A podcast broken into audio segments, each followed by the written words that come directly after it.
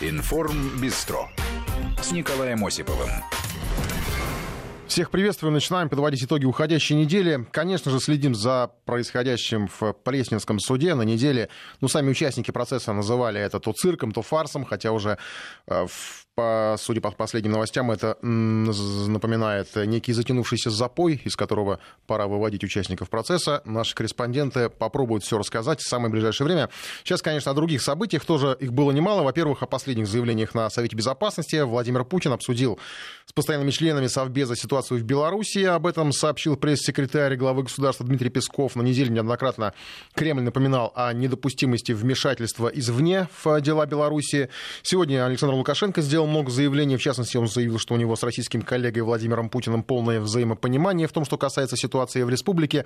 По Беларуси еще будем подробно все рассказывать, э, разбирать по полочкам. В следующем часе наш корреспондент э, расскажет вообще о сути протестных настроений, вообще о настроениях в Беларуси, в Минске в частности.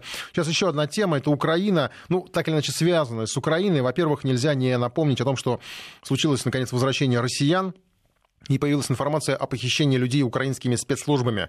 Э, тех, кого прозвали российскими богатырями, благополучно вернулись в Россию, не без травм, к сожалению, которые им были нанесены э, белорусскими силовиками.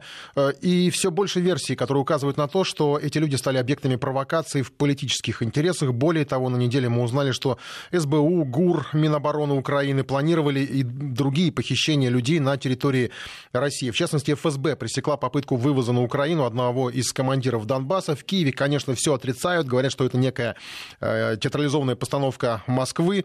Но э, вот, например, была реакция нардепа Игоря Масючака, который после задержания группы украинских наемников буквально вскричал в соцсетях, что все пропало, где-то в Киеве огромная течь, имея в виду, что кто-то сливает секретную информацию о спецоперациях. Эта реакция была более чем красноречива. В Верховной Раде подобные мероприятия считают вполне нормальными и очень расстраиваются, когда тактика сомалийских пиратов не срабатывает. Павел Анисимов о бандитских методах СБУ и других украинских спецслужб. На оперативном видео детали спецоперации ФСБ. Сотрудники в штатском укладывают на капот машины плотного мужчину. Второго обыскивают на земле, около иномарки с питерскими номерами. Наемников СБУ вычислили после неудачной попытки похищения одного из лидеров Донецкой Народной Республики. В это время он был в Москве. По данным следствия, в конце июля преступники обманом выманили донбассца в Московскую область. Ему предложили купить жилье по выгодной цене. Но до условного места не доехали. В машине мужчину оглушили электроэнергией электрошокером и попытались связать. Потерпевший чудом отбился и сбежал от похитителей. К делу сразу подключились сотрудники ФСБ. Выяснилось, что исполнители политического заказа семеро россиян, многие члены местных ОПГ, попросту рекетиры. Среди них есть женщина. Троих задержали сразу после попытки похищения. Позднее арестовали еще четверых соучастников. Об этом нашей радиостанции рассказала представитель главного следственного управления СК по Москве Юлия Иванова. По данным следствия, в июле 2020 2020 года организованная группа по найму спланировала похищение мужчины с целью перемещения его на территорию Украины. Сотрудниками столичного следственного управления совместно с ФСБ России проведен большой объем следственных действий и оперативно-розыскных мероприятий, изобличающих фигурантов в совершенном преступлении, в связи с чем им предъявлено обвинение и избраны меры пресечения в виде заключения под стражу. Следователи устанавливают иных лиц, причастных к совершению данного преступления. Расследование продолжается продолжается. Кого именно хотели похитить, пока не сообщается. Но известно, что на допросах киднеперы с российскими паспортами рассказали, кто заказал похищение и вывоз активиста Донбасса на Украину. По информации ФСБ, координаторами операции были украинцы Андрей Байдала и Игорь Мищенко. В ДНР Байдалу хорошо знают. Он организовал несколько терактов в Донецке, в том числе убийство главы республики Александра Захарченко. В СБУ и Главном управлении разведки украинского Минобороны он работает под псевдонимом псевдонимом «Швед». Организаторы похищения обещали российским бандитам 200 тысяч долларов и даже выплатили аванс в 50 тысяч. По версии следствия, это было не единственное задание наемников. Группа привлекалась украинскими спецслужбами для подготовки еще нескольких похищений и расправы над гражданами России. В СБУ очевидные факты отвергают, но на всякий случай придумали алиби организаторам похищения. В СМИ заранее опубликовали известие о задержании Андрея Байдалы за незаконное хранение оружия. Но, судя по показаниям арестованных в Подмосковье похитителей, он лично руководил операцией. О задержании украинских наемников долго не сообщали, что объяснимо. В это время решалась судьба 33 российских чоповцев, которых, как уже известно, Киев обманом выманил из России, чтобы потом вывести на Украину. Как выяснила местная пресса, СБУ планировала провокацию около года, причем президент Зеленский и глава спецслужб якобы были в курсе. Россиян из числа ветеранов Донбасса вербовали на работу в Венесуэле по поддельному договору, транзитом через Минск. Потом, во время перелета в Стамбул, самолет планировали экстренно посадить в одном из украинских аэропортов, где чоповцев ждал бы украинский спецназ. В последний момент похищение сорвалось. Якобы кто-то слил информацию российским спецслужбам, и администрация Зеленского дала задний ход. Белорусская сторона вернула всех задержанных в Россию, а украинское управление разведки сейчас продвигает версию, что все это заранее подготовило была российская сторона, но провал очередной провокации СБУ показал почерк украинских спецслужб. Павел Анисимов, Вести ФМ. Ну, еще об историях, э, которые тоже в каком-то смысле полны провокации, в частности, о ситуации в Беларуси. Там продолжается противостояние Александра Лукашенко и оппозиции, и не только на внутриполитическом уровне. Э, сегодня президент Украины, о, президент Беларуси, прошу прощения, встречался с аграриями, сделал ряд заявлений, в новостях вы уже слышали их. Э, ну, в частности, Лукашенко обвинил США, страны Европы в организации беспорядков в Беларуси. Еще он заявил, что возникшие в стране проблемы решит в ближайшие дни. Оппозиция не сдается. Светлана Тихановская сегодня опубликовала призыв к новым забастовкам. Ну и сегодня она в Литве, она находится в Вильнюсе, давала пресс-конференцию, на которой, кстати, не обошлось без скандала. Там она длилась всего 15 минут, и, в общем, э, ее в основном спрашивали о ее планах. Э, стандартные были заявления по поводу поддержки забастовок, о необходимости смены власти, об уходе, в частности, конкретно Лукашенко. Ну и не обошлось без инцидента. В частности, появился там э, репортер из издания «Летувос Ритас», прибалтийское издание. Он хотел задать вопрос, э, почему, по его мнению, Тихановской из 8 тысяч опрошенных в Беларуси людей э, была поддержка оказана лишь 13%. Ну и модератор э, призвал не снимать этого человека, назвал его провокатором. Начался крик о том, что это обман, сама пресс-конференция. Ну и, как сообщают журналисты с мест событий, Э, говорят, что этого человека посадили в автозак на выходе из э, пресс-конференции. Автозак, конечно, был не э, Минский, не Лукашенко, ОМОНа Минского там не было. Но мы последим за этой историей, посмотрим, какое там продолжение. Надо посмотреть, что об этом сообщит само издание, вот это литовское. Что касается событий в Беларуси, там Генеральная прокуратура назвала недопустимой политизацию забастовок. На неделе даже возбудили уголовное дело о попытке захвата власти. Э, именно так правоохранители расценивают создание координационного совета. О нем чуть позже. Еще э, из интересного Тихановская говорила про деньги.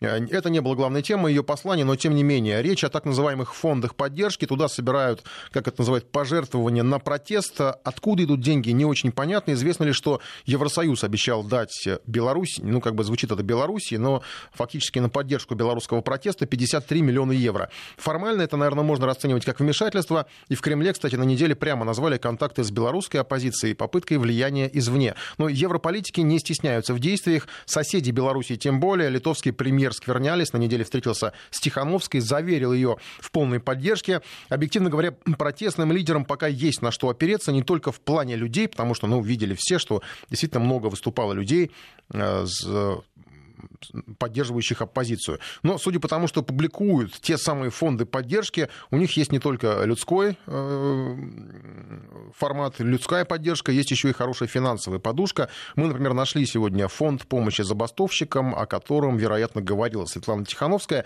Деньги собирают прямо в социальных сетях, оплату принимают через PayPal. И в качестве получателя на странице Facebook указан некто Алексис Кендо э, или Кенду, уж не знаю, как правильно прочесть, в аккаунте сказано, что он родом из Минска, но живет в Гааге, и каждому, кто уволился, обещают заплатить 1500 евро. Собрали уже немало, около 120 миллионов рублей, видимо, белорусских, не указано в какой валюте точно, э, просто рублей. Если белорусских, то это примерно 3,5 миллиарда российских или более 40 миллионов евро. И на эти деньги можно купить примерно 110 новых БелАЗов. Я напомню, что Евросоюз обещал 53 миллиона евро. Ну и вот еще один координатор протеста, это некто Андрей Стрижак. Он, судя по всему, следит за поступлением и расходованием средств и обещает полторы тысячи евро каждому, кто уволится и примет участие в забастовке. Заполнить формы. А, если вы бизнес и хотите помочь рабочим, то вы заполняете форму. Э, в которой указывается, что за помощь вы хотите помочь. Э, как, как именно вы хотите помочь, финансово или нематериально. Например, э, вы можете собрать сумму денег для того, чтобы поддержать какой-то конкретный стачком. И у нас на сегодняшний день уже больше 330 заявок от самых разных бизнесов. Это только те заявки, которые мы получаем через форму. Кроме формы у нас есть еще связь с другими крупными бизнесами. И помимо тех денег, которые собраны на фандрейзере, у нас есть еще достаточно много а, заявок, которые еще не обработаны. А, мы уже привлекли группу волонтеров, поставили задачу, в ближайшие дни ваши заявки будут рассмотрены, каждый бизнес, который предложил свою помощь, получит возможность связаться со Стачком, который а, будет э, получать эту помощь напрямую, и наша функция и роль здесь будет немножко меняться. Если вы были уволены, то вы переходите по форме, которую вы видите в описании этого стрима, нуждаешься в помощи, и заполняете эту форму. Каждый, кто был уволен, получит помощь. А, меня многие сейчас спрашивают, почему а, такая сумма определена, полторы тысячи евро. Мы говорили о том и привязывались к тому, что эта сумма должна быть в размере трех среднемесячных зарплат в Беларуси. То есть мы привязываемся к белорусскому законодательству. Но когда мы начали рассматривать э, кейсы, разные истории, которые присылают нам люди, мы увидели, что ситуация бывает очень разная. Например, э, часто бывает так, что у людей есть так называемые контрактные выплаты, когда человек должен выплачивать какую-то сумму в случае, если он расторгает контракт досрочно. И эти суммы, как правило, превышают сумму в э, полторы тысячи евро. И мы сейчас э, командой рассматриваем варианты индивидуального рассмотрения таких обращений. Ну вот выглядит это немножко странно, потому что понятно, что у любого протеста есть э, какой-никакой бюджет. Но здесь, получается, идет речь о фактической покупке забастовщиков. Им обещают трехмесячную зарплату в обмен на отказ от работы. Не сказать, что это сумасшедшие деньги для Беларуси. О доходах и настроениях среди белорусов мы поговорим еще вот буквально в следующем часе. Но то, что оппозиция преподносит как помощь участникам протеста, все же скорее выглядит как подкуп. И деньги, конечно, получат не все, на всех, наверное, не хватит. Э, и даже экс-кандидат в президенты Цепкало уже рассказывал сегодня буквально подробно подробности о выплатах. Он говорит, что эти фонды, в том числе и польские, и американские, будут ориентированы на оказание помощи трем категориям людей. Сейчас цитирую. По его словам, в первую категорию попадают люди, пострадавшие в результате применения насилия со стороны белорусских э, правоохранителей. Вторая категория – те, кто принял решение не участвовать в фальсификации выборов. Э, и, по словам Цепкала, им будет предоставлена юридическая, организационная поддержка, и они также получат возможность трудоустройства. И еще третья категория – это студенты. Если вдруг они будут за свою политическую деятельность исключены из учебного процесса, вузов, э, они смогут продолжить учебу в странах Центральной и Восточной Европы, якобы с Польшей, об этом уже точно договорились. Кто и как, все-таки, когда вопрос о деньгах возникает, кто и как будет э, получать деньги, а вот в частности Андрей Стрижак говорил о конкретной сумме в полторы тысячи евро, как будут отбирать адрес получателя пока не очень понятно, неизвестно, но то, что все это, во все это вложен хороший бюджет, возможно, даже больше, чем в свое время вложили в Киевский Майдан, сомнений уже нет. Что касается протестных лидеров, они пока не выглядят неким единым целым, хотя формально тот же координационный совет сформирован, уже по этому поводу вызваны претензии со стороны Генеральной прокуратуры, но трудно сказать, насколько влиятелен этот совет и авторитетен в обществе, потому что, с одной стороны, люди известные в Беларуси, с другой стороны, ну не всем понятно, почему именно они. Вот, например, Лилия Власова, она представляет себя как медиатор, ну, это специалист по урегулированию споров, утверждает, что много лет является экспертом Европейского банка реконструкции и развития. На своей же странице в соцсетях рассказывает о том, как проводила тренинги по медиации в Таджикистане, в Киргизии, в Узбекистане. Еще она является старшим партнером э, крупной юридической фирмы, которая работает еще с 90-х в Беларуси, сотрудничает, кстати, с крупной тоже прибалтийской юридической фирмой. Еще один адвокат Максим Знак, он сегодня, кстати, был вызван на э, допрос в прокуратуру, его там встречали аплодисментами. Сторонники, естественно, они сотрудники прокуратуры. Другой а, персонаж из этого совета, Ольга Ковалькова, она известна, как ее часто представляют, как член белорусской христианской демократии. Такая партия там есть. И там вообще все очень мутно, потому что партию в ряде публикаций называли и продолжают называть польской тоталитарной сектой с антиправославными взглядами. Партия, кстати, не зарегистрирована в Беларуси официально, ну и сама по себе она как бы не является сектой, как э, многие уточняют, но опирается на лидеров лидеров различных сект, а их там довольно много, не сказать, что большие, но есть, писали, что у партии есть даже своя Библия, переписанная с настоящей Библией, в связи с чем призывали к немедленной ликвидации этой партии. Впрочем, как ее ликвидировать не очень понятно, потому что, еще раз отмечу, что власти Беларуси не разрешали ее регистрацию. Если все это верно, в чем-то ситуация, наверное, даже напоминает Украину и ее не то религиозного, не то политического деятеля Яцуника. Ну, о попытках сектантов возглавить национальную идею в Беларуси многие, кстати, говорили. Что касается все-таки состава Координационного совета, там есть еще любопытный персонаж Павел Латушка. Он, кстати, бывший министр культуры, еще и бывший белорусский посол в Польше, Франции, Испании и Португалии. В общем, личность известная и, кстати, популярная. Ну и еще в Совете есть Сергей Делевский, член Президиума Координационного совета и глава стачкома Минского тракторного завода. И многие обратили внимание, что вот он, пожалуй, единственный в этой а, оппозиционной элите представляет рабочих. Остальные там представляют кого угодно. Есть писатели, журналисты. Конечно, нельзя не упомянуть Алексеевич, небезызвестную Нобелевский лауреат. Есть много юристов, но вот тех, а, на кого вроде как опирается протест, то есть рабочий класс, вот этих людей почему-то там, ну, либо нет, либо не очень много. У нас, кстати, вот один из слушателей прислал сообщение, я могу только доверять этому сообщению, рассказывать, что он работает в Нафтане, и там у них проводили голосование, составляли списки э, по, там, э, по, по подразделениям. Вот в его подразделении 140 человек, и тех, кто принимает, готов принимать участие в забастовке, э, их всего 15 человек из 140. Э, то есть э, реально получается, что 10% э, да, за вот, забастовки. Оппозиционеры тут противоречие полное, потому что оппозиционеры утверждают, что это за Лукашенко 10%. И, в общем, как в жизни, тут уже трудно понять, что что в реальности происходит. Мы вот как раз еще, еще раз проанонсируем в следующем часе с нашим корреспондентом попытаемся разобраться. И э, тот самый рабочий класс, о котором говорили, и который как-то слабо представлен в том самом координационном совете, э, формально на него все-таки опирается протест. Ну и нельзя не отметить, что на него же, э, наверное, ну, уже неформально опирается Александр Лукашенко. Тем более, что вот сегодня рабочий класс на колхозы, сегодня он посещал агропредприятие, и там вот даже возникла такая сейчас мем в соцсетях, надел он желтый плащ и шутили, что после предложения Макрона стать посредником в регулировании конфликта между Лукашенко и э, оппозицией, э, Лукашенко надел желтый плащ и предложил стать посредником в регулировании конфликта между желтыми жилетами и Макроном. Так вот, он действительно опирается на рабочий класс. И что касается поддержки самого Александра Лукашенко, то в первые дни после выборов э, многие задавались вопросом, и многим казалось, что ее не было вовсе, потому что обычно собираются хотя бы какие-то митинги в поддержку действующей власти, в поддержку тех, кто победил, но этой поддержки действительно не было. Был митинг, о котором многие говорили, что он чуть ли не проплаченный. Действительно, он был, конечно, не столь многочисленный, сколько протестный митинг, который проходил параллельно в Минске. Но вот постепенно эта поддержка, она все-таки себя проявляет в той или иной мере. И речь как раз не только вот о том митинге, про который э, мы уже рассказывали, который вызвал ну, определенные негативные эмоции у тех, кто, естественно, был за протест. Есть люди, которые проявляют себя на улицах, и это уже что-то вроде такого креатива, который, ну, наверное, трудно назвать как-то проплаченным или там э, заказным, или там, что кого-то свозили в Минск на автобусах и э, заставляли там под угрозами различными, там, в том числе увольнений, не знаю, или чего еще, э, выступать за Лукашенко. Потому что сегодня частности, в Минске, вот рассказывали э, те, кто э, там живет, был автопробег. Ну, такой стихийный, с флагами. Машины ехали, у них э, флаги были белорусские, те самые э, красно-зеленые, а не э, красно-белые.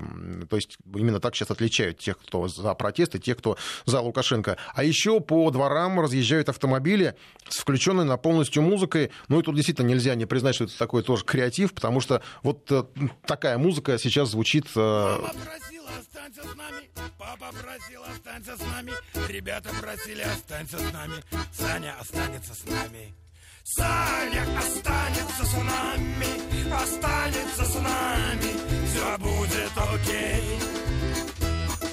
Саня останется с нами. Ну, вот так вот все, так звучит э, уличный, видимо, гимн сторонников Лукашенко. Будем следить за ситуацией. Сразу после выпуска новостей поговорим о спасении Алексея Навального. Информ Бистро.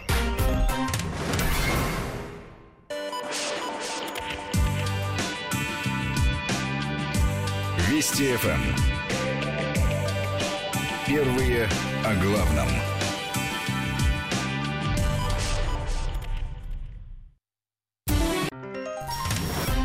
Информ Бистро с Николаем Осиповым. Еще одна тема этой недели – здоровье Алексея Навального. Омские врачи второй день борются за его жизнь. Он почувствовал себя плохо в самолете, когда летел в Москву из Томска. Самолет экстренно посадили в Омске. Э, пациента доставили в больницу скорой помощи. Его представители и близкие почти сразу заявили об отравлении. Но медики пока такого диагноза поставить не могут. Э, никаких ядов в организме не обнаружено, сообщают они. Резкое ухудшение состояния здоровья Навального может быть вызвано нарушением обмена веществ. Об этом сегодня днем заявил главврач Омской больницы Александр Мураховский. Ну и вот он описал состояние организма э, Алексея Навального. Основной из таких рабочих диагнозов, к которому мы больше всего склоняемся, это нарушение углеводного баланса, то бишь нарушение обмена веществ. Вызвано это может быть резким понижением сахара в крови, в самолете, э, что вызвало потерю сознания. Вот в настоящее время, еще раз повторюсь, реаниматологи совместно с реаниматологами из э, Бурденко и Пирогова делают все возможное для того, чтобы Навальный Алексей Анатольевич был выведен из комы.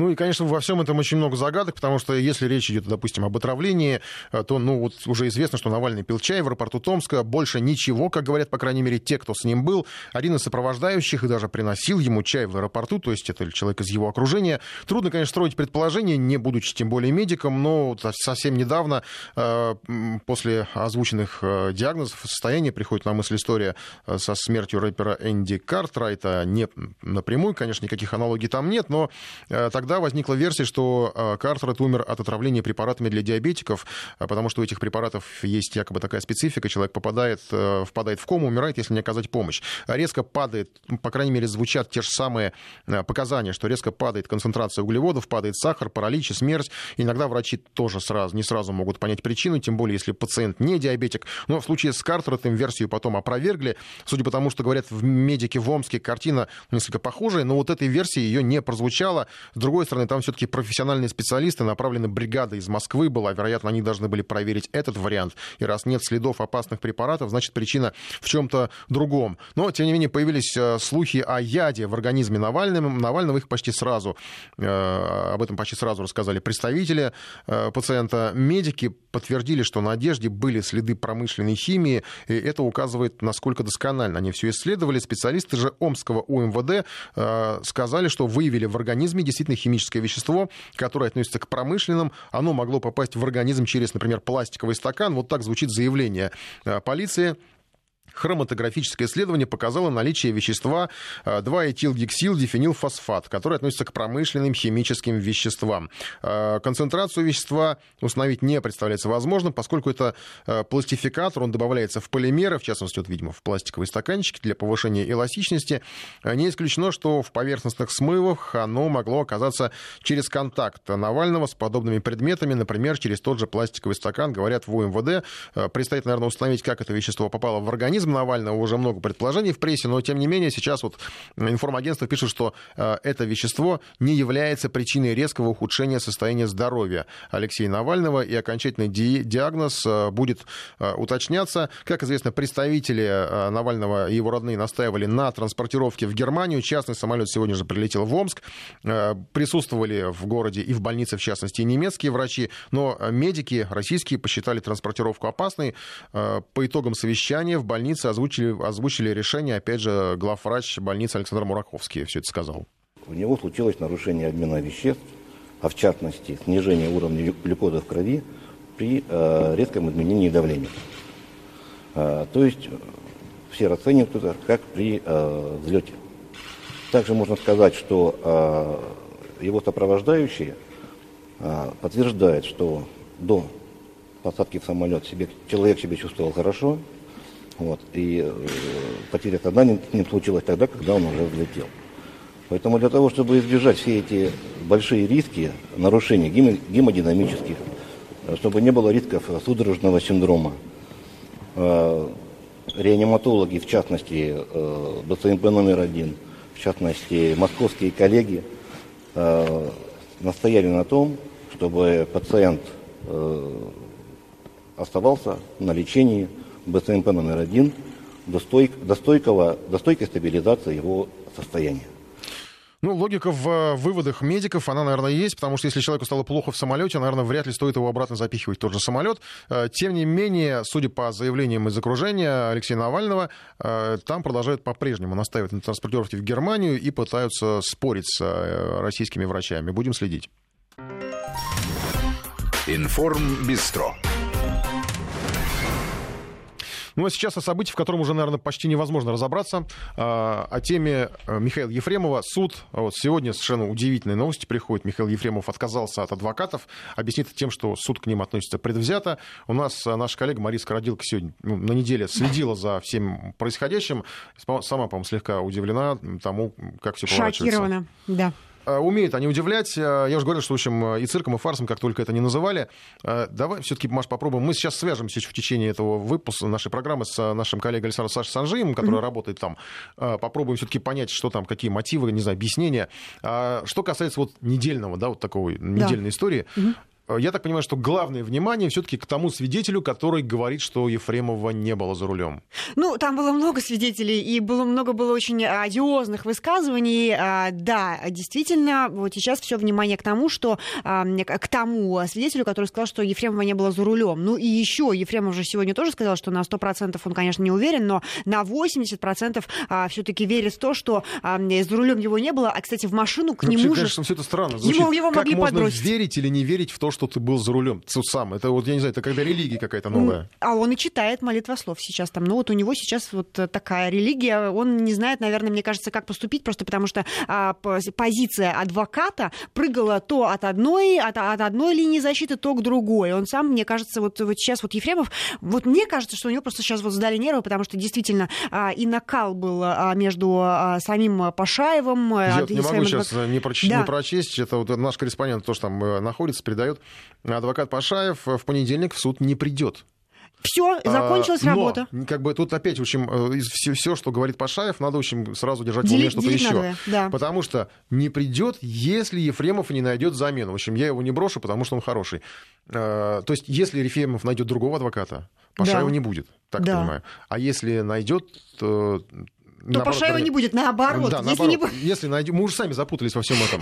Потому что так оно и есть. И сегодня, если, если даже Ефремов начал защищать Пашаева, он сказал, что над Пашаевым постоянно смеются над его акцентом, ну, действительно, там очень сложно понять, но говорят, что хихикают. Вот Ефремов сегодня тоже, кстати, очень ведет себя, вел уже себя активно, но и не только сегодня, он уже на этой неделе начал вести себя активно. Он делает замечания и э, судье делает замечания, и делает замечания с, с оппонентом своим. Он, вот ему и сейчас, и вообще вообще это еще было до сегодняшнего дня, а, не нравилось то, что в суде, э, в зале, в зале суда сидят, а, э, сидят его оппоненты, их пятеро а они в меньшинстве. Он уже вот много раз повторил, что вот мы в меньшинстве, а вот вас пятеро. Ну, видимо, он хочет, если он будет ну, оставлять сейчас... Не то, не то место, где количество надо брать, мне кажется. Но... Давай вот мы по поводу вот этого противостояния Ефремов все-таки сказал, что все-таки у него салат в голове. Маш, поэтому. я прошу тебя просто как раз по поводу свидетелей. Что они говорили? Какие-то главные тезисы? Что мы узнали на неделе э, из того, на что стоит обратить внимание? Хотя, конечно, там все, наверное, ценно. Мы узнали, да, давайте так. Мы узнали, что э, Ефремова не было, э, не было на водительском сидении. А потом мы узнали, что Ефремова не было вообще в машине. В машине был какой-то человек как э, в жилетке, в баллоневой жилетке, в, сначала в рубашке в клетку, потом появился какая, какой-то скриншот, э, и там был человек в белой футболке. Потом а, тоже свидетельские показания расходились, и а, кто, кто был за Ефремова, говорили, что Ефремова там не было в машине, вообще не было, а он выходил с, со стороны пассажирского сидения, а на водительском кресле сидел некий человек, у которого были белые кроссовки. А, а у Ефремова, как мы знаем, в тот вечер э, кроссовок белых не было, а он был в, туф, в, в, в да, обычных ботинках таких черных. Пашаева, да. что да, то издалека там вроде какие-то белые, то ли отблики, то ли непонятно. Да, ну вот, вот такое было. Потом мы узнали, свидетельские показания были еще друзей Ефремова. Друзья Ефремова говорили, что он очень хороший человек. Жена показала, что он очень хороший человек. А, Но я так понимаю, что вот остальных. эти показания, они как раз не относились непосредственно к ДТП. Никаким образом, потому что их там не было. Всех этих людей там не было, кроме а, показания а, Никиты Высоцкого, друга друга Ефремова, который рассказал, что а, знает Ефремова давно, пьяным он за руль никогда не садился. Ну, кстати, действительно, все, все друзья почему-то Ефремова удивлены, что а, он пьяным сел за руль, как будто бы они никогда не видели. Хотя жена мы сказала, сейчас, что... Мы сейчас, наверное, у нас небольшая техническая пауза. Э, попробуем, мы в ближайшее время свяжемся с нашим корреспондентом в суде. Вести ФМ. Продолжаем, да, разбираться. Э, я просто ну, немножко в, лё- в легкой степени каши, конечно, в голове Каша после большая. всего происходящего. Да. Э, Там же еще сегодня в А- суде возникло такое э, якобы заявление, что вот эта съемка, когда там Ефремов пьяный бродит вокруг машины возле этого кафе, что якобы это было не вот вообще не в тот день сделано. Да, это заявил сам Ефремов, но мы уже это мы, мы уже не это слышали, там немножко другое, конечно, мы слышали. Мы слышали, что все съемки вообще, которые были изъяты для уголовного дела, это значит ви- ви- видео с камер видеонаблюдения городского, а, это все видео, которые а, предоставил вот этот вот папа, любимый, куда Ефремов приходил, и вот о чем идет речь. А, все видео, которые снимали очевидцы, это все подлог. Это вот как раз-таки говорил Пашаев, что это все видео сфабрикованы. И вот сейчас э, даже такое сложилось впечатление, что это агония вот со стороны защиты Ефремова, потому что они сейчас, вот сегодня, например, они просто подытожили все то, что было наработано за все это время, а сегодня уже девятый день вот этих вот слушаний с перерывом, которые были, потому что Ефремов болел. И вот сейчас они пытаются просто взять и все опровергнуть. Все опровергнуть. В том числе и экспертизу, которую делал, делали Ты знаешь, э, я вот смотрел, МВД. смотрел, наблюдал за всем этим, пытался разобраться внутри, вот как я во все Да. это вынужден вникать. А, Но ведь нельзя не отдать должное Пашаеву. Я уж не знаю, там откажется он все-таки Ефремов от Пашаева или нет. Но а, в какой-то момент мне ситуация это напомнила. Вот м- я сейчас, конечно, понимаю, что, может быть, даже кто-то на меня сильно обидится из наших слушателей, что я такой бред несу. Может быть, я сам вот заразился чем-то от Пашаева. Но ведь нельзя не, не, не- возникать, не может не возникать мысль в том, что а вдруг Ефремов кого-то покрывает. А вдруг А это вдруг был... действительно там... Помните фильм «Вокзал для двоих»?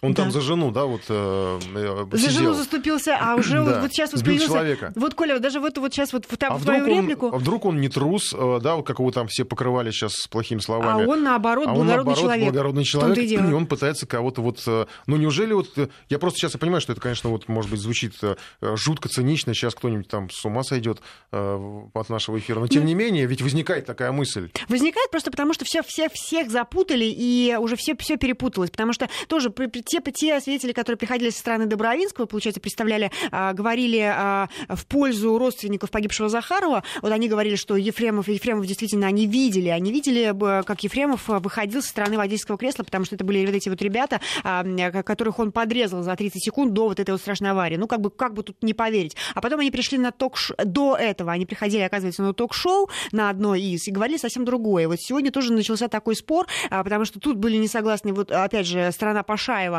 а, и Ефремова, естественно. Они начали говорить, что почему они дают разные показания. То есть, получается, главный свидетель со стороны Добровинского и, получается, а, со стороны погибшего Сергея Захарова давал разные показания. Как и давал а, некие показания, вот которого мы видели свидетеля, там, у которого со зрением все плохо, но он смог разглядеть все, что там было. Ну То есть, там, в понятное дело, на что там бред. актера, на какого-то там, да, Да, на актера намёк. Ивана Стебунова, который Да. приезжал. И тут уже тоже появилась шутка, что, скорее всего, может быть, и не Ефремов там был, а просто загримированный Безруков и снимали кино о Ефремове. Ну, а то сам уже... Стебунов, кстати, вообще что-нибудь сказал? Нет, пока что он не тему? вышел, не, вышел на связь и ни- никак не прокомментировал. Мы Это тоже вот, э, искали. Да, есть, кстати, э, это Да. э, цитирует его РИА Новости. А, РИА Новости, может быть, связались э, просто. Прокомментировал, э, кстати, со ссылкой на комсомолку, заявил, что готов прийти в суд.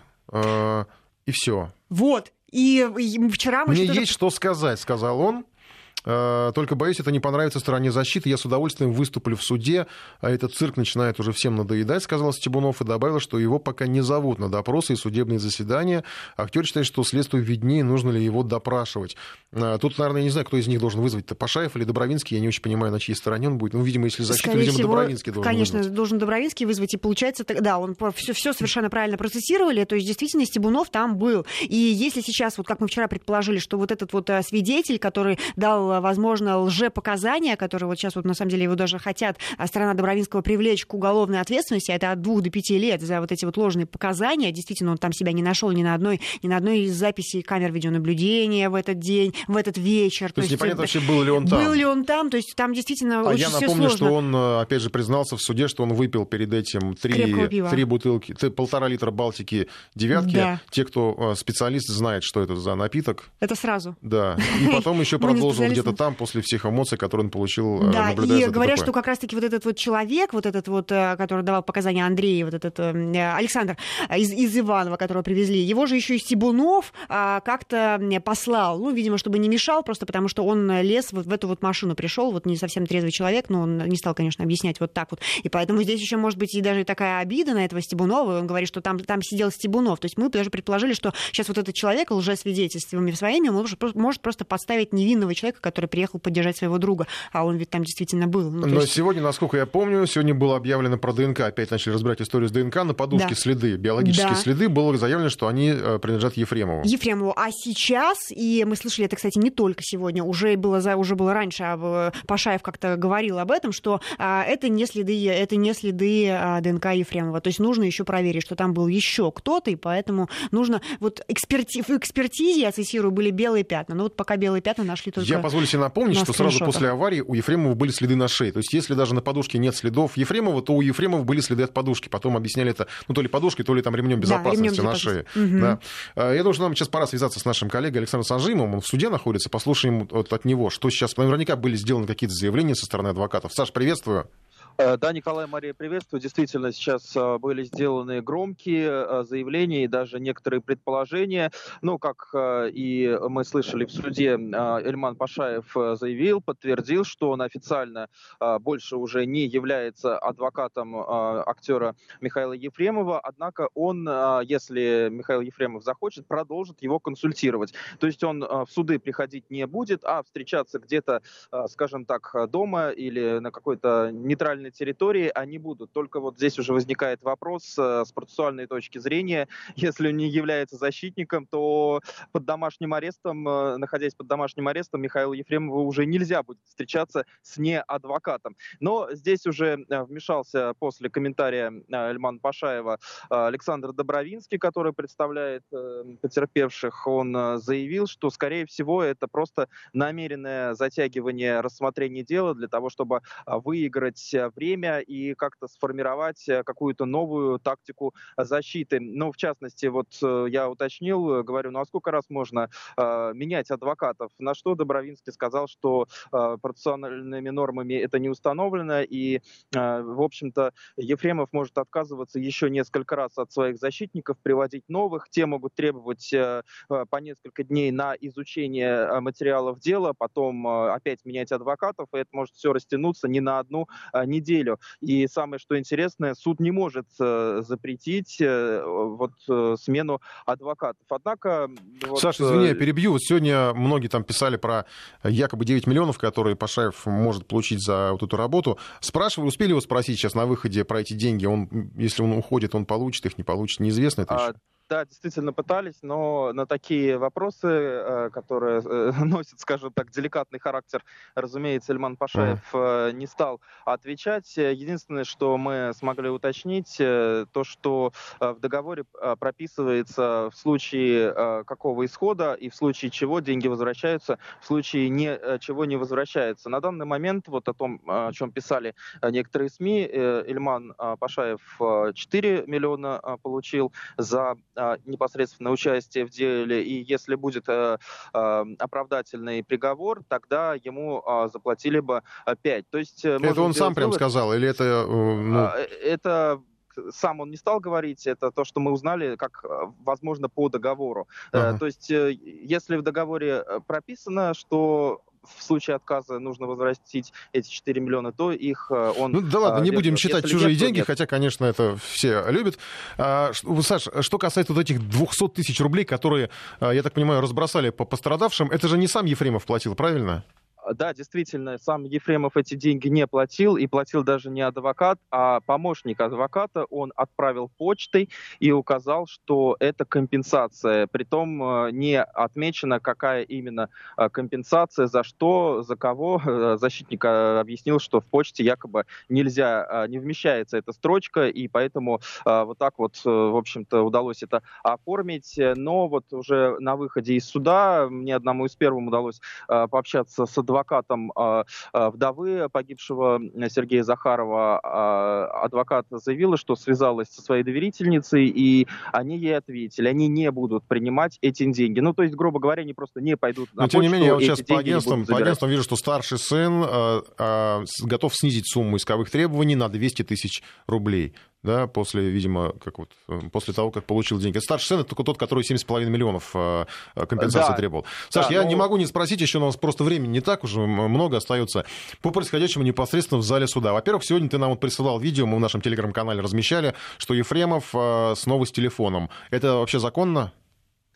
Если э, строго подходить, разумеется, это незаконно, но это видели все, и это все зафиксировано. В прошлый раз мы э, помним, уже э, было, э, скажем так, замечание в адрес Ефремова, то, что он находится под домашним арестом, ему нельзя пользоваться э, средствами, связи, средствами связи. Однако э, позже актер выкрутился, сказал, что телефон был вообще адвоката и без интернета, и вообще он смотрел там э, сканы документов просто как на электронной книжке. Удастся как-то в этот раз выкрутиться, мы не знаем, но пока, насколько известно, никаких замечаний от э, э суда и от судебных приставов э, в адрес э, Ефремова не поступало, и вообще телефон этот, как обычно сказали, э, не Ефремова, а Пашаева, и взял он только на время э, вот, заседания. Саша, еще вопрос, э, не могу тоже его не задать, просто э, вот как бы так неофициально, что ли, да, вот э, с места коллеги, те, кто работал в зале, а ты работал в зале, э, да. ну, присутствовал, э, ну, и опять же, на кадрах мы видим, на столе там а, бутылка газировки, какие-то стаканчики, то ли кофейные, то ли еще с чем-то картонные, не видно, что внутри, но говорили, что в, рядом, вблизи вот стола, где сидят значит, сторона защиты, попахивал алкоголем, так чем-то то ли виски, то ли чем-то. Да, действительно, был ли кофе там или что-то другое, бутылка с э, напитком неалкогольным также присутствовала, но был ли там неалкогольный напиток или еще сейчас э, сказать э, сложно. То есть ты просто то, не, до, не донюхал запах, до, до, до, вот... То, что запах э, действительно рядом э, с, скажем так, с обвиняемым присутствовал, это подтверждают э, многие участники процесса, правда, не хотят, э, как говорится, подробнее говорить, что конкретно, потому что это неэтично. Но, по крайней мере, такой запах действительно был. А, выпивал ли Ефремов до заседания или а, во время, это, конечно, тоже никто не скажет. Спасибо, Саш. Будем принюхиваться. У нас сейчас уже вынуждены уходить на новости. Мария Скородилка, Александр Санжиев. Информ Бистро с Николаем Осиповым. Сейчас о событиях в Беларуси уже через э, призму ну, не столько политики, сколько обычных людей. А у нас э, в студии Мария Скородилка. Маш, приветствую. Привет. привет. А, Маша у нас не только специалист по отделу Ефремова, о чем уже мы э, сегодня рассказывали в эфире, но еще в каком-то смысле специалист по Беларуси, просто потому что есть национальный фактор, она родом из Беларуси. Да, да. И тут не надо нас упрекать, в том числе, конечно, скажут сейчас, журналист сидит в Москве и рассказывает нам про Белоруссию. Тихановская тоже сидит в Литве и рассказывает белорусам, как надо жить. Поэтому у нас все честно, а, мы как бы никому, никому не противопоставляем. Э, но в конце концов, ну так уж сложилось. Тут территориальный фактор, он, конечно, имеет значение, но вот э, с, тем инструментом, который у нас есть, с тем мы работаем. Тем более, что Маша... не воспользоваться. Да, Маша хорошо знает э, вообще, чем живут люди в Беларуси, в Минске в частности, и чем они могут быть недовольны. Потому что из того, что мы наблюдали, в последние поствыборные дни, конечно, это, наверное, ну, наверное, разделить, во-первых, на два фактора. Это, конечно, то, что произошло с... Вот, ну, мы не будем как бы э, лицемерить и говорить, что не было насилия. Но было да, насилие со стороны было. правоохранителей, ОМОН совершенно жуткое, не да, при... да, да. Ну, не, не, и люди боятся теперь этого, да. Да, и люди боятся. И э, это ну, вполне обоснованное, обоснованное недовольство, протест, э, конечно, со стороны там, того же Лукашенко. Это, в общем, ну, вот, это, или, там, это силовиков. Это было совершенно необъяснимо, зачем это надо было сделать. И я так понимаю, что вот среди людей обычных, это оно действительно посеяло такое вот зерно ну, недовольства и сильного протеста. И, это, и теперь люди боятся. Я просто сколько разговариваю, вот мы держались, конечно, а, с своими друзьями, все были на связи, даже тогда, тогда, когда не было интернета в Беларуси, и там уже ребята начали тоже делиться какими-то ссылками, естественно, обхода, а, с, обхода государственного интернета, потому что в Беларуси один, один а, провайдер, получается, главный, это Белтелеком, и вот они все под этим, под, под него были подключены. Но а, такая была ситуация, что, естественно, все люди уже, все ребята были все вместе, мы и а, делились всем, буквально и мнениями тоже, ну и рассказывали, что вот сейчас, конечно, тогда боялись, боялись и ехать и на работу, и а, возвращаться особенно боялись, потому что вечером же были уже протесты, и некоторые ребята просто говорят, мы не знаем, как, на чем ехать. Во-первых, поедешь на метро, ты не знаешь, до какой станции ты доедешь, когда встанут э, поезда, потому что обычно это было на Купаловской, это самый центр, самый центр Минска, и там прям все на, на, на Купаловской была конечная. Вот в, в момент вот этих вот э, таких массированных особенных протестов на прошлой неделе, на позапрошлой. И вот, а, естественно, люди боялись вот этого вот, не, может быть, неустройства, там, может быть, вот, вот этой вот городской какой-то инфраструктуры, то, что не ходит транспорт, не ходит из-за интернета. Ну и банально того, попасть э, невозможно... под какую-то прессу, где-то какая-то... Конечно. И Мне ты... это напоминает вот 91-93 год. Да. Сам в Москве ездил на учебу и боялся, что вот и я попаду не знаешь, в какую-то и ты историю. не знаешь, с какой стороны тебя, тебя могут, э, не знаю, там, подбежать к тебе полиция, ОМОНовцы те же, которые патрулировали, патрулировали дворы, и ты не знаешь, откуда вообще они выйдут. И мне вот мои друзья рассказывали, что я просто боюсь ехать на работу, вот просто боюсь. Потом не знаю, как я буду возвращаться, на чем я буду возвращаться. А, не попадали, правда, из, никто из моих друзей не попадали под эти вот раздачи а, полицейских, но рассказывают, что а, больше всего их, конечно, возмутили вот эти вот избиения. Ну, когда вот действительно, mm-hmm. когда на улице захватывали людей, просто всех, всех били, и потом уже появились кадры какие-то, конечно, люди смотрят разные СМИ, но а, так как государственных, государственные в Беларуси единственные... Ну, там телеграм-каналы а, есть, телеграм-каналы, понятно, да, много. это все понятно, но именно белорусские, если телеграм-каналы, которые относятся к государственным каким-то там, даже Белта, да,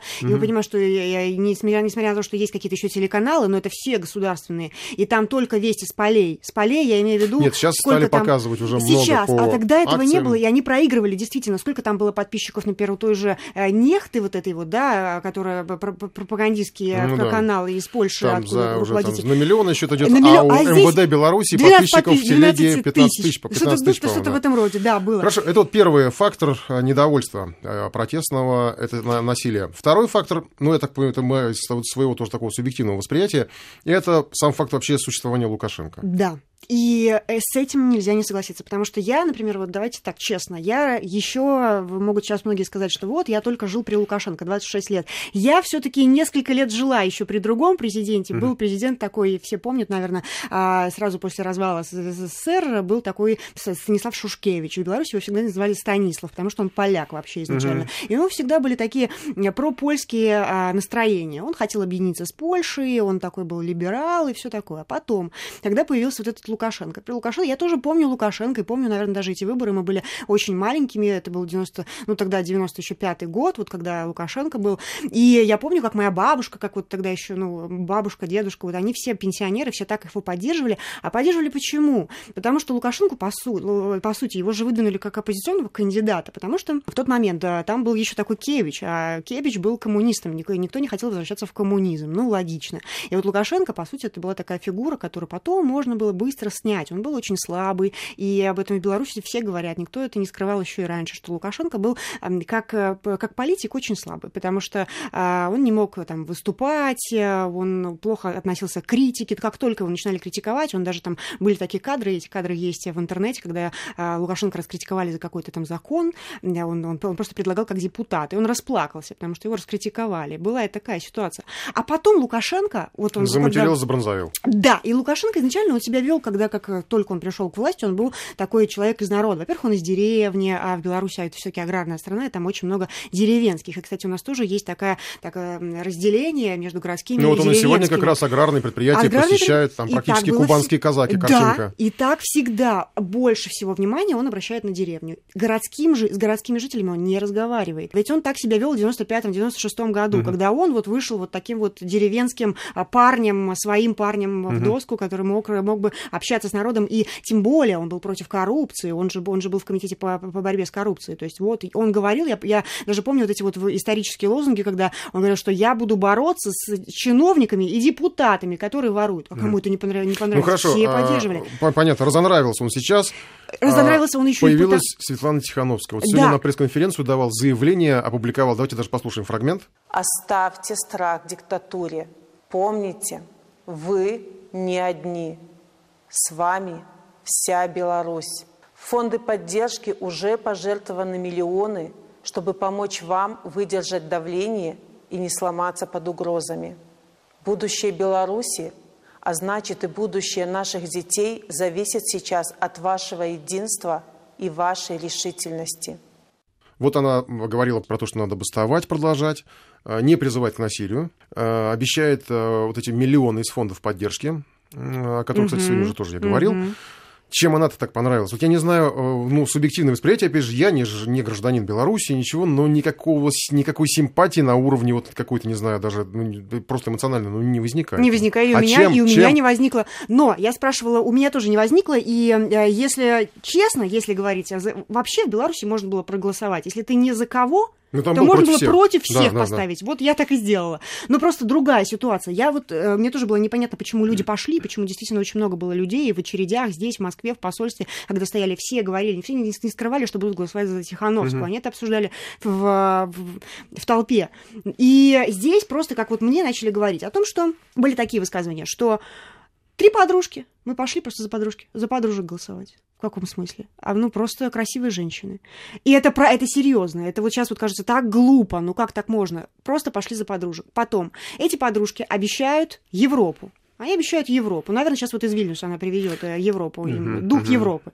А, они, они обещают, они обещают вот сейчас уже, они обещают а, квартиры и а, снять все налоги, а, с, долги, долги а, а, с тех, кто не хочет отрабатывать вот эту вот практику. Это не практика, на самом деле есть, на мой взгляд, есть плохая очень такая традиция, которую ввел Лукашенко. Опять же, если ты поступаешь в ВУЗ, например, да, в белорусский, uh-huh. ты там а, учишься на бесплатном, на бесплатной основе, а ты заканчиваешь, ты должен пять лет да своей это жизни... было так всегда в нет, Советском Союзе. Нет, это если в Советском Союзе, когда страна была огромная, и можно было там тебя, тебя пошлют, может быть, там, не знаю, на север, романтика какая-то была. Беларусь маленькая страна, там Мне предлагали 6... пойти на крановщика в свое время, потом три года отработать. Вот. За зарплату я же не бесплатно работать буду. В Беларуси всего шесть регионов мы все их знаем. Брест, угу. Витебск, Гомель, Минск, Гродно, а, Могилев.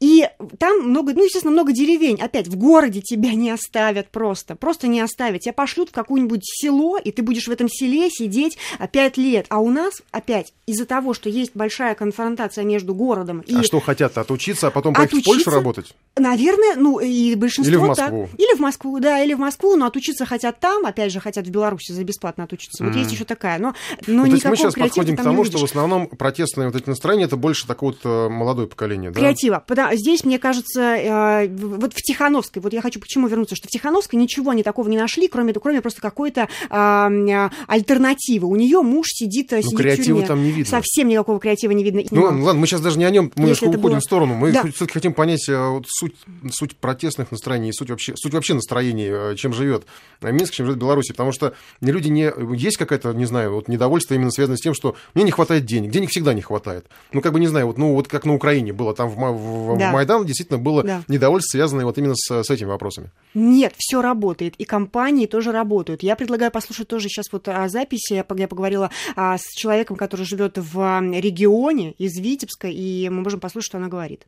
Я не считаю, что государство обидело всех. Второй вопрос. У нас же есть же и бесплатное образование. Профтехучилища у нас есть. Они идут, да, они говорят, что нет работы. В процессе профучилища посмотрят, что это очень тяжело, и все. Дорожные рабочие, на стройку, но это мы не можем, это тяжело. Они едут работать в Польшу, их никто не держит. Можно ехать в Литву, в Чехию работать, а кто хочет с флагами ходить, так они его тут ходят. Но люди всегда жалуются, что маленькие маленькие зарплаты, потому что только на некоторых предприятиях получают вот этих вот 500 долларов. Только люди, которые занимаются тяжелым физическим трудом, врачи там это самое, они еще получают этих 500 долларов. А зачастую у нас не получают 500 долларов, потому что, ну, нет такого бюджета. Государственные предприятия все работают. У нас все работают предприятия. У нас все, которые остались предприятия в городе, они все работают, они все рабочие. У них только одно слово. Мне надоело, мне надоело. Ты разберись что тебе именно надоело. Послушали. Mm-hmm. Вот. А, то есть работают все компании, люди и всегда заводы, это все государственные заводы. Ну, будем говорить о том, что все-таки в Беларуси действительно очень много. Ну, работают а, уже не все, потому что сейчас какая-то ну, забастовка нет, они, объявила. Забастовки, да, так они возвращаются, они возвращаются, они работают. Работают детские сады, работают э, школы, готовятся, врачи, врачи работают. Нет, в Беларуси я не могу сказать, чтобы были какие-то проблемы с, э, с заработными платами. Да, есть проблема, те, кто не может найти работу, это неквалифицированные э, люди, у которых неквалифицированный кадр. Да, Никто не хочет, нет... наверное, ехать в колхоз, да? Никто не хочет ехать, например, там предлагают, едьте фермерам, помогайте. Они говорят, почему я поеду, я буду лучше сидеть, э, сидеть э, дома. Я спросила, я вот тоже, мне было всегда интересно, я бы как-то не догадывалась, на, на что вот эти люди живут. Эти люди живут. Ну, это же, это же понятное дело, что... То есть они не хотят, например, идти на позиции а, а, того же дворника, например, да, они не хотят идти на стройку, где, кстати, ну, дворнику, да, дворнику, я вот сейчас... А вот там просто... дворникам, как в Советском Союзе, квартиры не дают? Нет, квартиры не дают, но они местные, они местные, угу. поэтому тут что-то... Что... Вот, например, смотрите, по ценам, а, значит, а, зарплата средняя на стройке тысяча, тысяча белорусских рублей или 970, ну, то есть это такая средняя, это больше 30 тысяч рублей, 30-35 на, Росси, на российские... Ну, это немного, конечно, но для это, нас, это немного, но, но в Москве, цены, даже да, мало, я бы сказал. Но, но цены, самая низкая это 25 тысяч рублей у кого-то, угу. например, там, ну, у дворника, к примеру. А цены, молоко стоит 60 рублей, причем это самое лучшее, а, хлеб 30 рублей, картошка 24, мясо 330, пенсии 600 рублей, это самая такая высокая, это 18 тысяч а, российских рублей, угу. и самая низкая, это социальная, ну, это кто вообще не работал, у него там нет стажа, ну, 6 тысяч. Вот тем, может быть, и не хватает, как бы, ну, э, ну они и в жизни, наверное, тогда и не работали, да. А в Беларуси есть какой-нибудь такой, то, что у нас называют средним классом? Есть, да, это и э, есть э, белые воротнички, которые ходят, это IT-компании. У меня много очень друзей, которые работают в Минске в IT-компаниях, и они ездят в командировки, я даже им иногда завидую, они там, в Америку ездят, там, в Австралию, такие, причем действительно очень крутые специалисты. Это, эти, эти ребята, правда, учились. Они учились, они там на э, БНТУ, есть такой в Минске университет технический, это самый лучший технический университет э, вообще в Беларуси. И вот они там отучились, они учились там не 5 лет, а даже 7, и вот потом они находят себя вот в таких вот сферах, как IT, это правда, это очень э, крутая, я считаю, ну, сфера. Лукашенко говорил в послании как раз про айтишников. Вот, и они, они получают, они получают много денег, они, они, они это, это то же самое, что и здесь. Ну, правда, эти ребята такие тоже, что свободные, они путешествуют, обычно они не обременены там семьей, там, да, у них нет детей, там, ну, вот, вот, вот а, живут, и живут собственное удовольствие. И я, когда а, общаюсь со своими, например, друзьями, я не вижу, что какие-то у них там проблемы с деньгами или, или что-то, или там в долгах каких-то сидят, или в кредитах тем более, да. То, То есть, в общем, социально-экономического это... протеста э, не наблюдается? И не, не наблюдается, а еще я заметила тоже, что есть, что бы там ни говорили, невозможно развить какой-то там а, бизнес или что-то еще, может быть, какой-то бизнес. Вот я просто, я не знаю, например, если ты открываешь какую-то большую компанию, да, но это, вот, может быть, с этим и будут проблемы. Может быть, какие-то там налоги и завышенные или еще что-то. Какие-то, скорее всего, есть, и палки в колеса вставляют. Но а, я заметила... В прошлом году я еще была в Минске, приезжала, и а, ребята, которые тоже, которые, например, учатся в, в том же, учились на Западе, они приехали, они освоили целый кластер. Вот никогда раньше такого не было, когда, а, знаешь, когда, а, например, заброшенные заводы какие-то там, да, или uh-huh. инфраструктура какая-то была раньше заброшенная, они теперь вот там вот открыли то же самое, что в Москве. Там, Сколково винзавод, вот, вот, вот что-то такое. То есть там вот читают лекции, действительно приезжают. То есть уже по связям они уже где-то там пожили, теперь они уже знают, кого приглашать. И это, и это правда, это, это, это, во-первых, красиво смотрится, интересно смотрится, туда не, это не заезжено, правда, я вот даже не могу описать все детали, которые, наверное, они там используют, потому что это нужно изучать, смотреть, там, и архитектурно они это, это, это круто придумывают. И это все ребята, которые живут в Минске, например.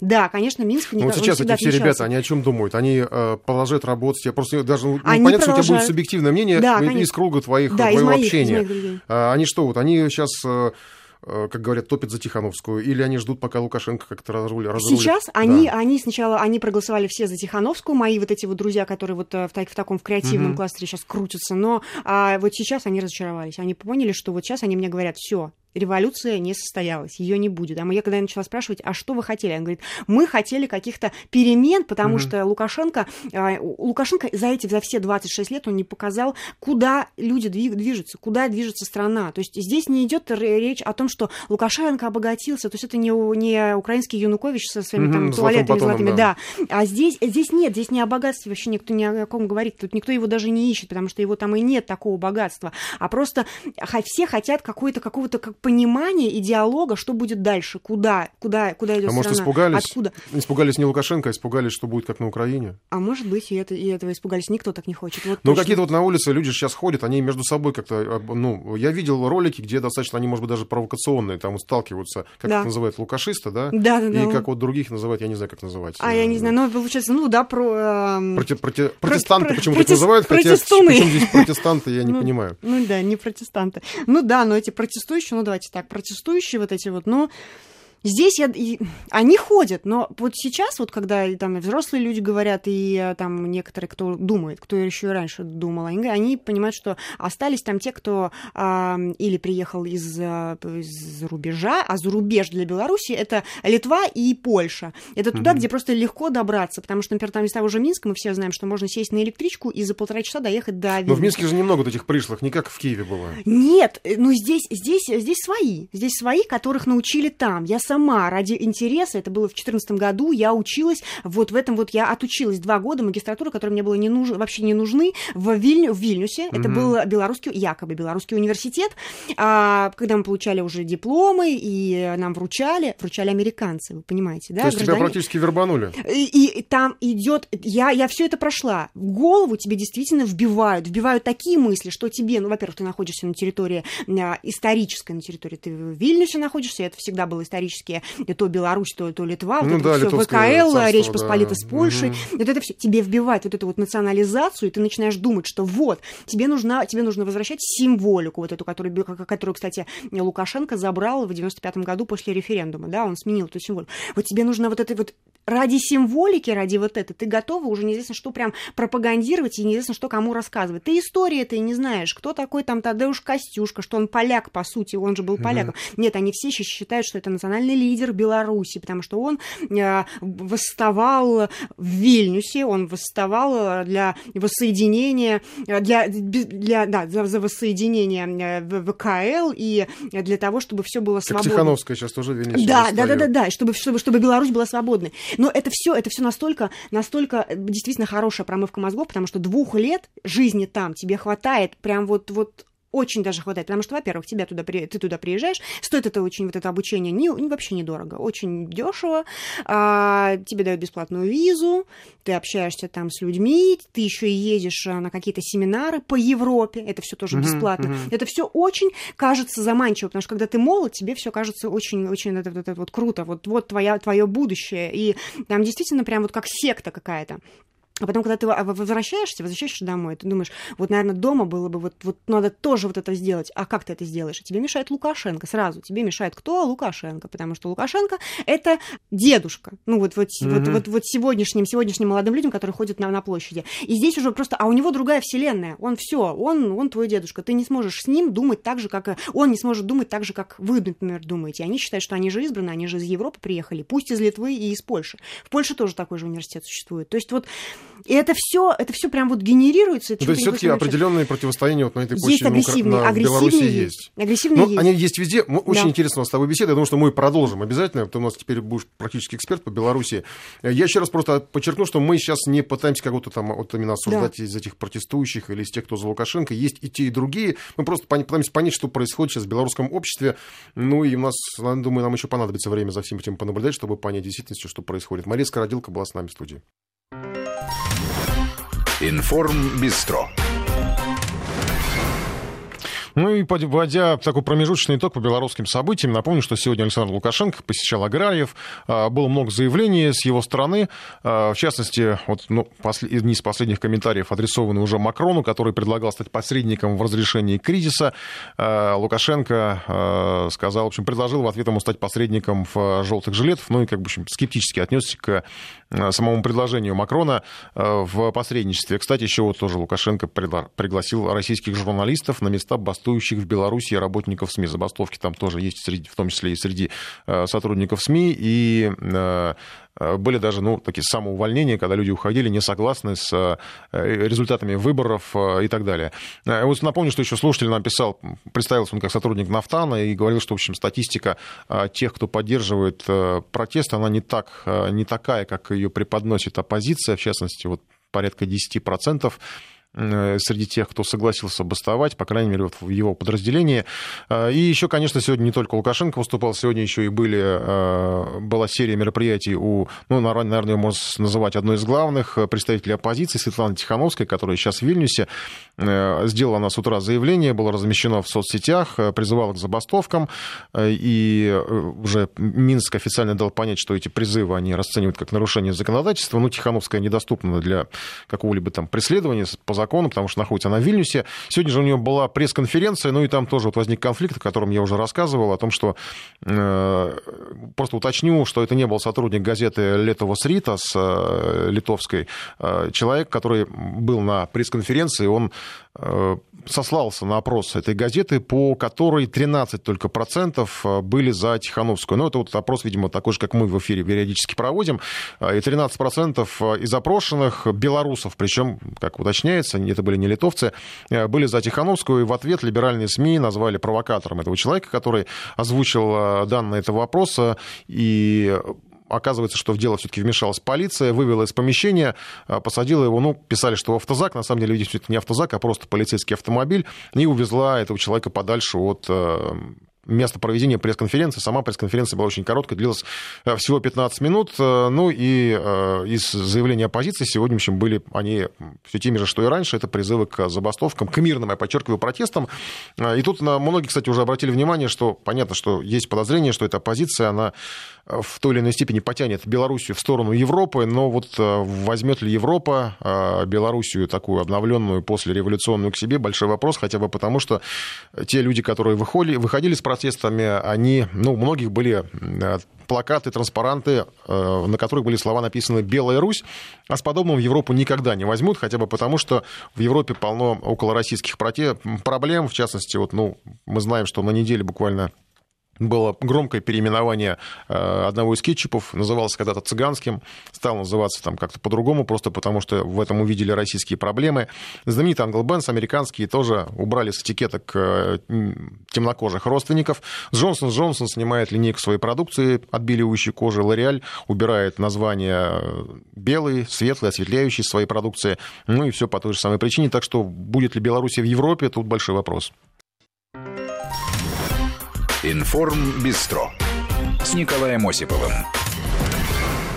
Продолжаем о темах уходящей недели. На неделе мы узнали, что школы в России готовы начать учебный год, новый учебный год в традиционном очном режиме в условиях э, коронавируса. Пока, к сожалению. Переход, э, в том числе даже частичный на дистанционный формат образования не планируется, сообщила сегодня замминистра просвещения Татьяна Васильева. Дистанционное обучение в конце прошлого учебного года было вынужденной мерой. Переход к такому формату работы на постоянной основе даже частично не предполагается, заявила она. Но Классы в московских хотя бы школах, у учащихся которых подтвердится коронавирус, будут переводить на дистанционное обучение на две недели. Об этом заявил на неделе Сергей Собянин. Репетиторы тем временем сейчас на расхват. Волну спроса эти дополнительные преподаватели пережили еще весной во время пандемии.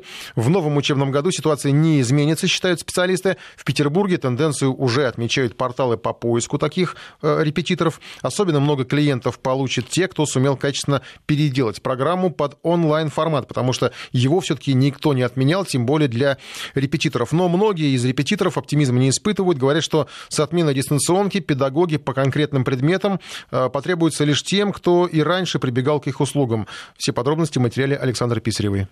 К учебному году готовятся не только ученики, их родители и школьные учителя, но и репетиторы. Всплеск спроса они пережили весной. Переход на дистанционное образование легко дался не всем. Многим потребовались помощники, чтобы осваивать знания в таких условиях. Онлайн-сектор, по данным агрегаторов, скакнул вверх. Больше, чем в два раза. На платформы устремились тысячи новых преподавателей. Их, правда, насчитали в два раза больше новых клиентов. Популярнее всего были такие предметы, как английский и русский языки, математика и обществознание. Ряд экспертов полагает, что повышенный повышенный спрос сохранится и в сентябре. В Петербурге сервисы по подбору специалистов уже фиксируют рост заявок. Еще одно косвенное доказательство по всей стране резко увеличилось число вакансий для учителей и репетиторов. За первую половину августа их оказалось в полтора раза больше, чем в предыдущие две недели. В восьми случаях из десяти специалистов искали частные компании, школы, образовательные центры и так далее. Наиболее востребованы репетиторы по математике, что интересно не только для старшеклассников и учеников средней школы. Там это объяснимо подготовкой к ЕГЭ и ОГЭ, но и для детей и начальной. Для родителей это может быть вопросом статуса или желания откупиться от ребенка, не заниматься самим. На деле репетиторы нужны вовсе не всем, считает народный учитель России Леонид Звавич. Репетитор – это нечто исключительное, но некоторые родители считают, что обязательно надо с кем-то заниматься. Тут надо советоваться, наверное, какие-то есть вещи, где можно провести тестирование и понять, как знает твой ребенок.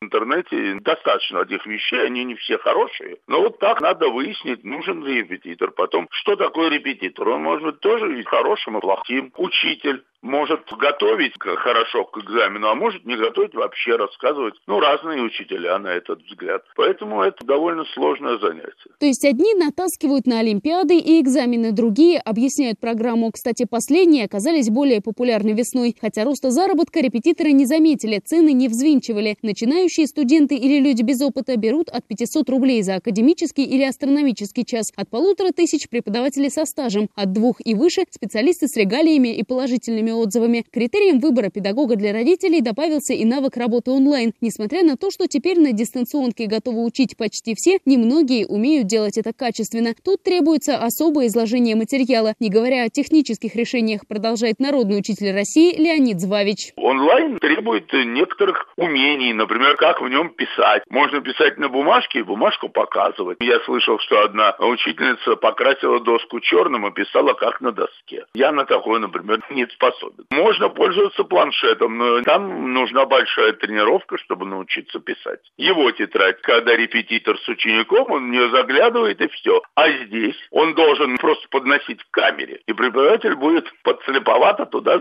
смотреть. Тоже много проблем. Может быть, кто-то их решил. Я пока не знаю. Так что недоверие к онлайн-репетиторству со стороны родителей отчасти оправдано. В том числе поэтому многие дополнительные учителя оптимизма не разделяют и считают, что работы у них не прибавится, хотя ее и так немало. По данным Академии народного хозяйства и госслужбы, репетиторов нанимают каждому четвертому ребенку. При этом сотрудничают по устной договоренности, платят наличными, то есть не имеют никаких гарантий, поясняет председатель Всероссийского общества защиты прав граждан в сфере образования Виктор Панин. Одним из главных критериев оценки работы репетитора это, конечно, готовность ученика к выполнению контрольных заданий именно в школе успешная сдача итоговой или промежуточной аттестации. Какая ответственность у репетиторов наступает? По большей части эта ответственность отсутствует. Каждый решает этот вопрос в договорных отношениях по-своему. Мы всегда рекомендуем заключать договора. И в этом договоре нужно обязательно прописывать возможность возврата средств в случае, допустим, неудовлетворительной сдачи итоговой аттестации. Хотя, конечно, репетиторы очень неохотно идут на это. Оно и понятно. Во-первых, это процесс двухсторонний, то есть без желания ребенка результата не будет, как бы не бился преподаватель. Во-вторых, без всякого оформления работают 8 из 10 репетиторов. Аналитики рынка считают, что коронавирус просто ускорил изменения, которые происходили и раньше. Дополнительное обучение школьников в онлайне каждый год росло примерно на треть. Так что родителям, педагогам и детям так или иначе придется привыкать. В конце концов, у такого формата есть плюсы. Не надо тратить время на дорогу или пускать в дом чужих людей. Александра Писарева, Вести ФМ, Петербург. Информ Бистро. Ну, сейчас о хороших новостях. Туристы с сегодняшнего дня, вернее, даже с сегодняшней ночи начали разбираться с кэшбэком за путевки. Стартовала новая для России программа лояльности. Она стартовала буквально этой ночью. На поездке можно сэкономить от 5 до 15 тысяч рублей в зависимости от ее стоимости. Для участия необходимо выполнить ряд условий. Ну, например, иметь на руках банковскую карту МИР и потратить на поездку не меньше 25 тысяч рублей. Как отдохнуть, получить за это деньги, разбирался Павел Анисимов.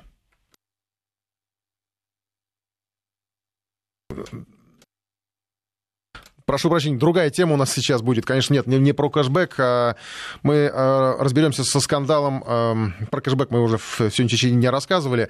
Вечером еще обязательно поставим материал Павла Анисимова. Будет другая тема сейчас у нас а, про скандал с доступом на, в торговые сети. Сегодня в интервью РБК а, руководство Ашана признало, что были уволены десятки менеджеров, а, которые... А, вступали в сговор с поставщиками и получили за это деньги. Э, скандал довольно длительный, потому что один из аудиторов ранее э, раскрыл эту схему, и у него возникли после этого проблемы. Было совершено даже на него нападение. Впрочем, эксперты говорят, что подобные схемы коррупционные не редкость для торговых сетей. Во всем этом разбирался Павел Анисимов. Российский Ашан сознался в коррупции. Его сотрудники могли брать с поставщиков взятки и бонусы в конвертах. Множество нарушений в работе торговой сети нашел в ходе проверки специальный комитет. Глава российского Ашана Йохансен Толой в интервью РБК сообщил, что с начала года уволены десятки менеджеров-коррупционеров. Все они, по словам директора, потеряли доверие.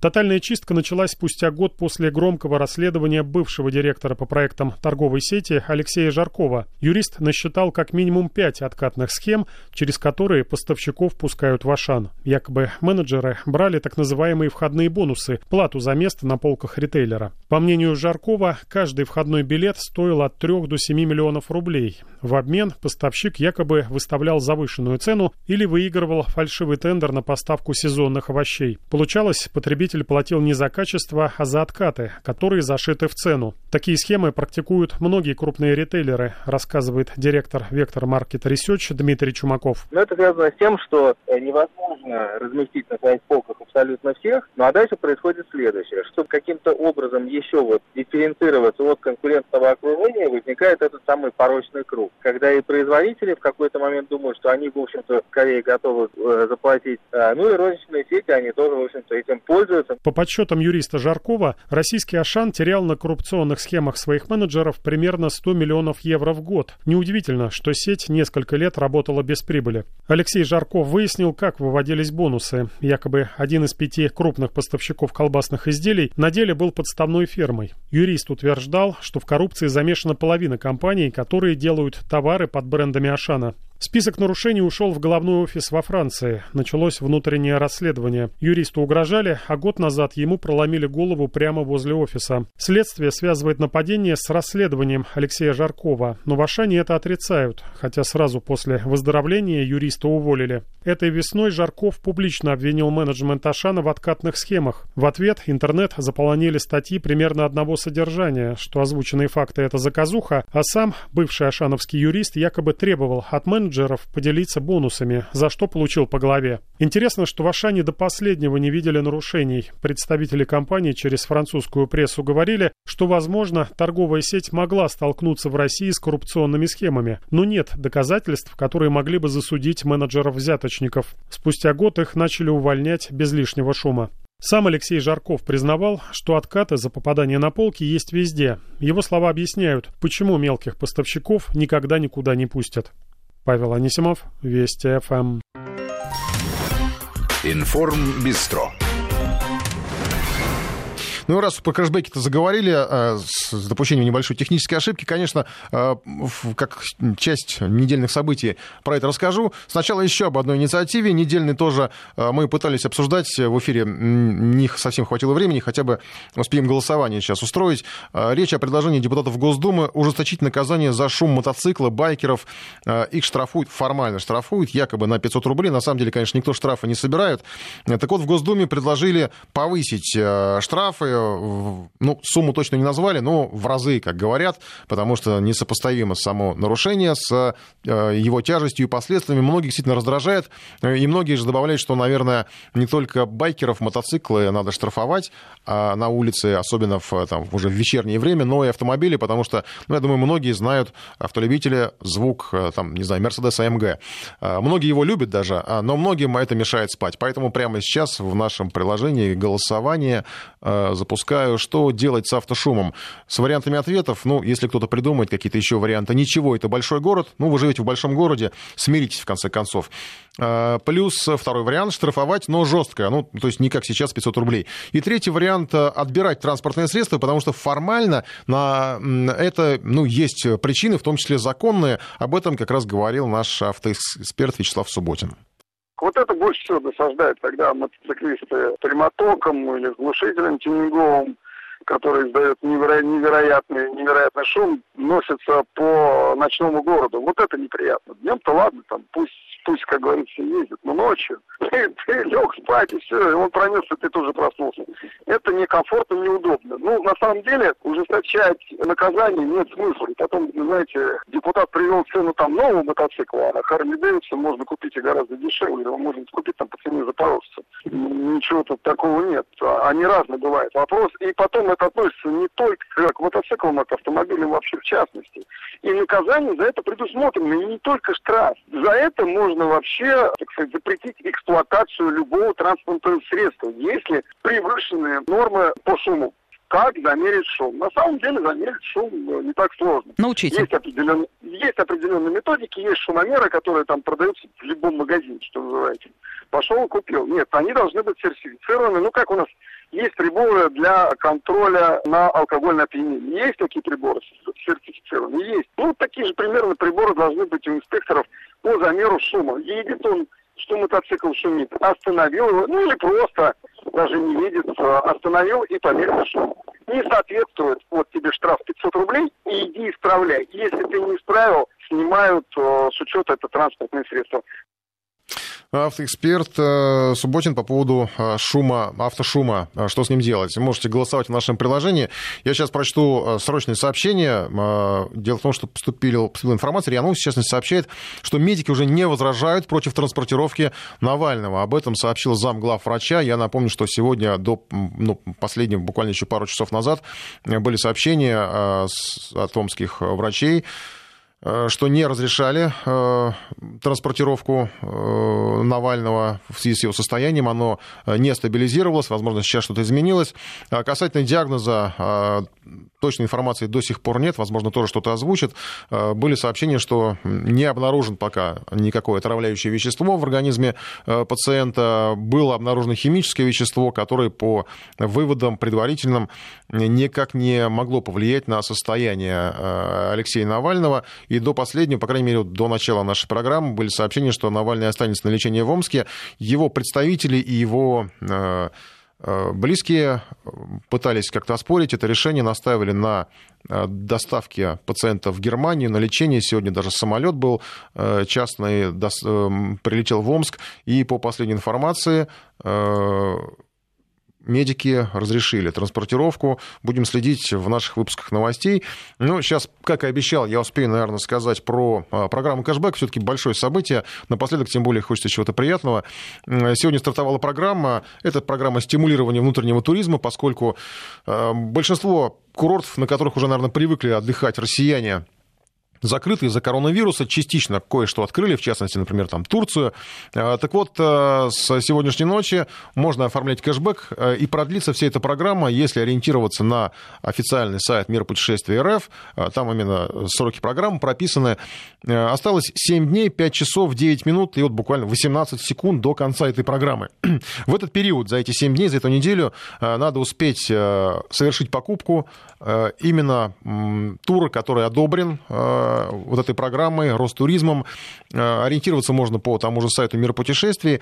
Э, на что можно рассчитывать? Если потратили на путешествие от 25 до 50 тысяч рублей, будет возврат 5 тысяч рублей.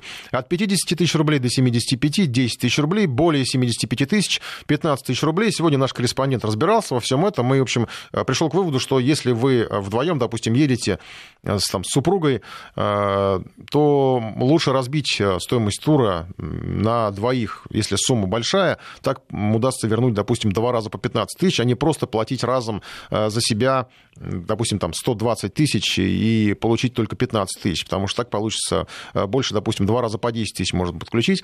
А получить к программе уже подключили 700 туроператоров, э, более 3 тысяч гостиниц, очень важные условия, надо оформить карту МИР, причем не обязательно для этого идти в банк, сейчас многие предоставляют услуги онлайн, и, в общем, для того, чтобы зарегистрировать карту МИР, ее можно сделать сделать виртуальный, то есть у вас будет присвоен номер. Сделать это можно в, там, в тех же банковских приложениях э, банков, которые, опять же, подключены к этой системе. Никаких проблем с этим тоже не э, возникнет. Правда, есть определенные нюансы. Во-первых, э, сама путевка не должна быть короче пяти дней, иначе программа не сработает. Плюс необходимо ориентироваться на, опять же, это, как выяснил наш корреспондент, необходимо ориентироваться на цены, потому что уже замечено, что некоторые туроператоры туроператоры, хотя путевки предсказуемо берутся все-таки на осенний сезон, где цены традиционно ниже. Многие туроператоры как бы так словно включили вот эти вот кэшбэки в свои суммы, рассчитывая, что люди ну, подумают, что эти деньги просто можно будет вернуть. Поэтому, допустим, если просто бронировать какую-то гостиницу, то это э, достаточно выгодно получается, потому что вы можете рассчитывать на кэшбэк. Если же брать тур, э, где пакетный тур, допустим, какой-то российский курорт, а это включена вся территория России, в том числе те же краснодарские курорты, то часто туроператоры завышают цены на тот же перелет, э, на доставку путешественника, туриста к месту отдыха. И это тут надо уже считать, потому что это не всегда выгодно. Но самое главное внимание, чтобы вся эта схема, которая с кэшбэком, чтобы она она была одобрена Федеральным агентством по туризму. Э, Все это проверяется, опять же, на сайте Мир путешествий. Что касается прогнозов на, э, для туристов на наших э, курортах, то, по крайней мере, на сентябрь обещают, что все будет достаточно комфортно, до плюс 28, теплое море, купаться, говорят, еще можно будет. В Крыму тоже говорят, что разочарований никаких не будет, потому что днем будет жара в сентябре до плюс 30, по ночам а, около 20, ну и даже в Москве, в общем, достаточно комфортную погоду нам обещают. И на эти выходные всем хороших выходных. Информ Бистро с Николаем Осиповым.